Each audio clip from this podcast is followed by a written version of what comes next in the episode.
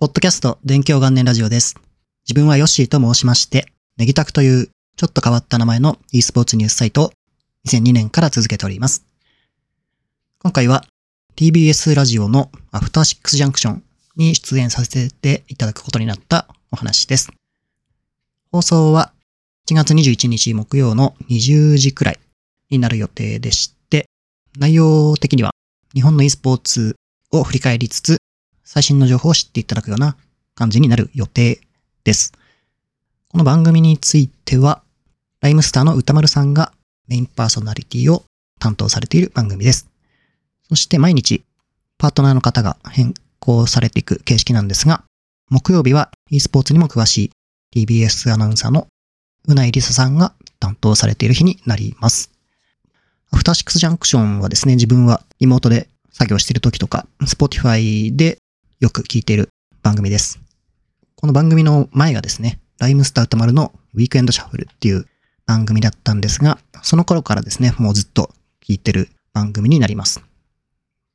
2015、6年前後くらいはですね、ランニングにハマってて、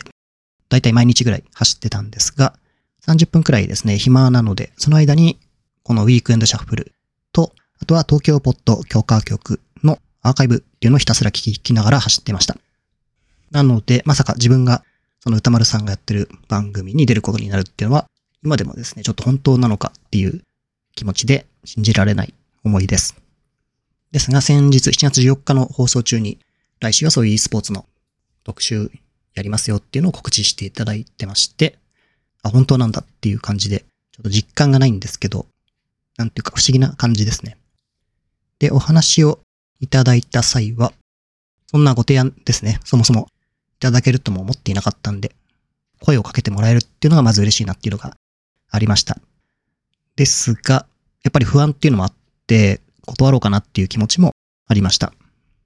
まあなぜかといえば喋るのってそんなに自分は得意でないと思っていて、しかもラジオで生放送っていうことになりますので、そんなことができるのかっていうのがあって、どうしようかなと思ってました。ですが、ラジオで e スポーツの話させていただけるっていうことは、たくさんの人にですね、e スポーツの魅力とか、そういう世界があるんだっていうのを知ってもらえるきっかけになりますし、そういうところを通じてですね、e スポーツに関心持ってもらえたらいいなっていうのがあって、あとは新しいことも少しずつやりたいっていうのがあって、ラジオっていうのは当たり前ですけど一回も出たことないですし、まそういう意味でも今回ちょっとやってみようかなと思ってお願いしますっていうことでやらせていただくことになりました。あとはこのポッドキャストですね、今話してますけども、これを始めたきっかけの一つが話をする練習をしようというものでした。ポッドキャストを始める前に YouTube の番組に出させていただいたことがあって、そこで全然うまくいかなかったなというのがありました。なので、まあこういう次の機会があるのかないのかわからないんですけども、そういう時のためにというか、うまくいかなかったんで話をする練習っていうのをしようかなと思ったのと、あとは情報発信もできるっていうことで、ポッドキャストっていうのをやろうと決めて、まあ今まで続けてるんですけど、2年くらい経ちました。なので、ポッドキャストで続けて話をするっていうことをやってますし、何もやってない時よりはなんとかなるんじゃないかっていう気持ちもあって、トライしてみることにしました。もしですね、ポッドキャストやってなかったとしたら、まあ、即答で多分、ちょっと自分喋るの苦手なんで、申し訳ありませんみたいな感じで断っていたんじゃないかと思います。ですので、何かこう、続けていると、次につながるようなことが起きるっていうのが、自分の場合よくあるんですけども、まあ、これも、ポッドキャストですね、そういう形に一つなったのかなと思って、続けていてよかったなと、今では思っております。そもそもですね、来週ちゃんとうまくできるのかっていうのはもう、それでも不安でしかないんですけれども、頑張ろうと思ってますので、よろしければ7月21日、聞いてみていただけたらと思います。リアルタイムじゃなくてもですね、 radiko とか Spotify でアーカイブ配信されているので、多分そちらでも聞くことができるようになるんじゃないかと思います。あとは近況的なところですと、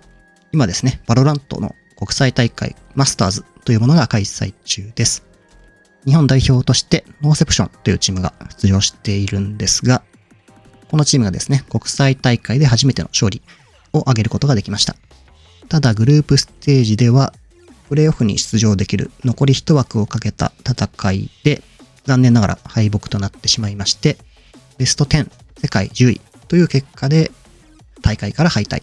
という結果になりました。でも日本のチームがこういう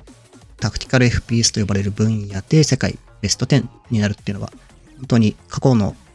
実績からすると本当にすごいことで、なんかこう、日本のチーム、世界大会行くと大体負けてすぐ帰ってくるみたいな感じだったんですけども、日本が勝つっていうのももう結構当たり前の感覚になってきて、これもすごいことだなと思っております。ただちょっと仕事が忙しい上に、試合が時差の関係で始まるのが大体24時前後っていうこともあって、今回ですね、あまりちょっと試合を見ることができてません。前の大会とかは、もう全試合ぐらい見てたんですけど、なんであんなことができたのかなっていうのが、ちょっと